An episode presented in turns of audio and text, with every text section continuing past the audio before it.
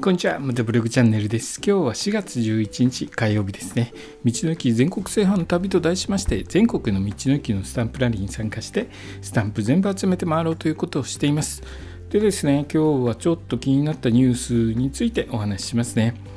警視庁の発表によると、バイクや車の部品盗難被害である部品狙いの件数が減少傾向にある一方で、ナンバープレートの盗難被害が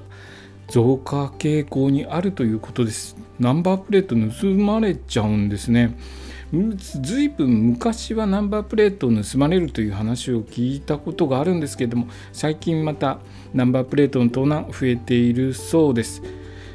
でですね、多くの人たちはナンバープレート盗まれるわけがないと思ってるかもしれません。でも、もし盗まれてしまった場合はですね、その車両を公道を走らせることができなくなってしまいます。ナンバーついてないので走らせることできないですよね。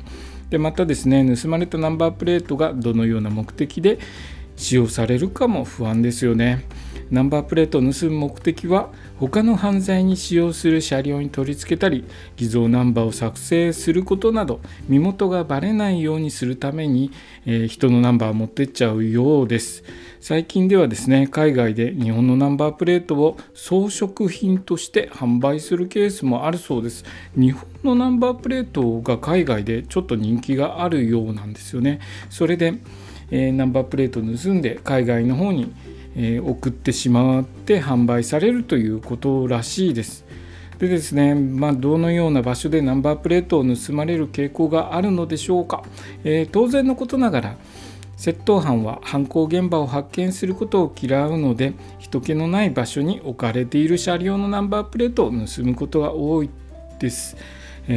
ナンバープレートの盗難被害を避けるためには、人気のない場所での駐車は避け、バイクの場合はですね、防犯アラームつけたりとか、あとナンバープレートに盗難防止用のネジとか、ホームセンターとか、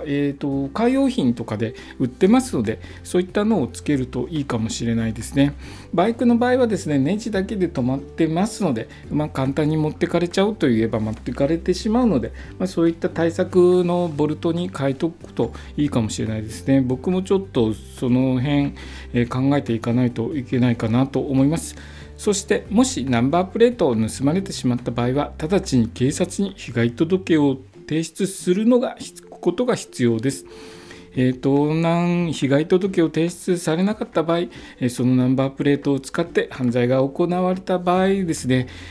犯罪の疑いをかけられる場合がありますので、十分に注意してくださいね。すぐに被害届を出すというのが重要となってきます。今日はですね、ナンバープレートの盗難被害についてちょっとお話しさせていただきました。僕はですね、道の駅回ったりとかして、バイク止めといたりとか、一晩駐車場に、知らない土地の駐車場に置いたりとかしますので、これからですね、朝起きたらナンバープレートないよっていうことになると非常に困りますので、ナンバープレート盗難対策ちょっと考えていかなきゃいけないかなと思います。今日の話はですね、ナンバープレートの盗難被害が増えてますよという話でした。今日の放送もお聞きいただきありがとうございました。それではまた明日。